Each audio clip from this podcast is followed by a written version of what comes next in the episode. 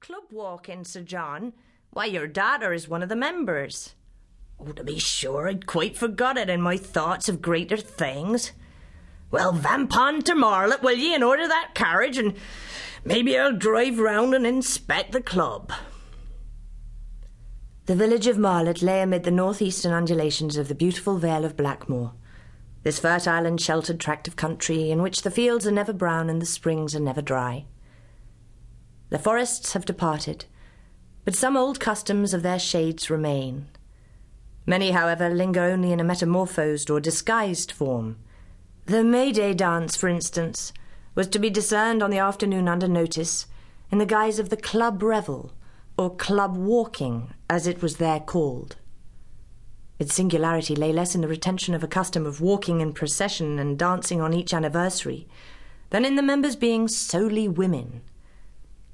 Their first exhibition of themselves was in a processional march of two and two around the parish. In addition to the distinction of a white frock, every woman and girl carried in her right hand a peeled willow wand, and in her left a bunch of white flowers. The peeling of the former and the selection of the latter had been an operation of personal care.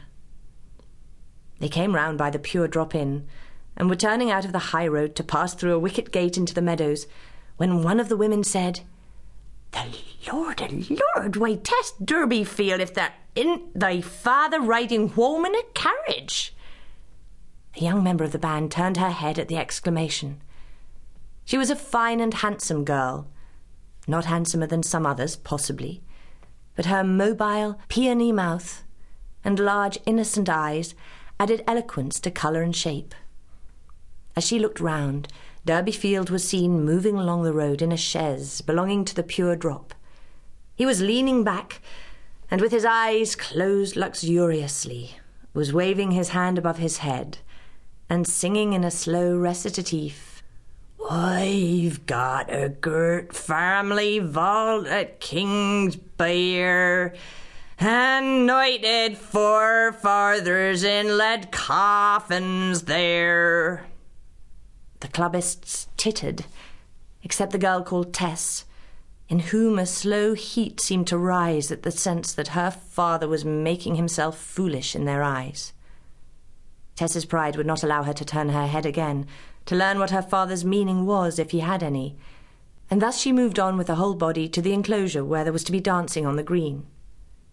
As there were no men in the company, the girls danced first with each other, but when the hour for the close of labour drew on, the masculine inhabitants of the village, together with other idlers and pedestrians, gathered round the spot and appeared inclined to negotiate for a partner. Among these onlookers were three young men of a superior class, carrying small knapsacks strapped to their shoulders and stout sticks in their hands. Their general likeness to each other and their consecutive ages would almost have suggested that they might be what in fact they were brothers. These three brethren were spending their Whitsun holidays in a walking tour through the Vale of Blackmoor, their course being southwesterly from the town of Shaston on the northeast. The two elder of the brothers were plainly not intending to linger more than a moment, but the spectacle of a bevy of girls dancing without male partners seemed to amuse the third, and make him in no hurry to move on. He unstrapped his knapsack, put it with his stick on the hedge bank, and opened the gate. Uh, what are you going to do, Angel? asked the eldest. I'm inclined to go and have a fling with them. I'll overtake you and Cuthbert in five minutes. Don't stop. I give my word that I will, Felix.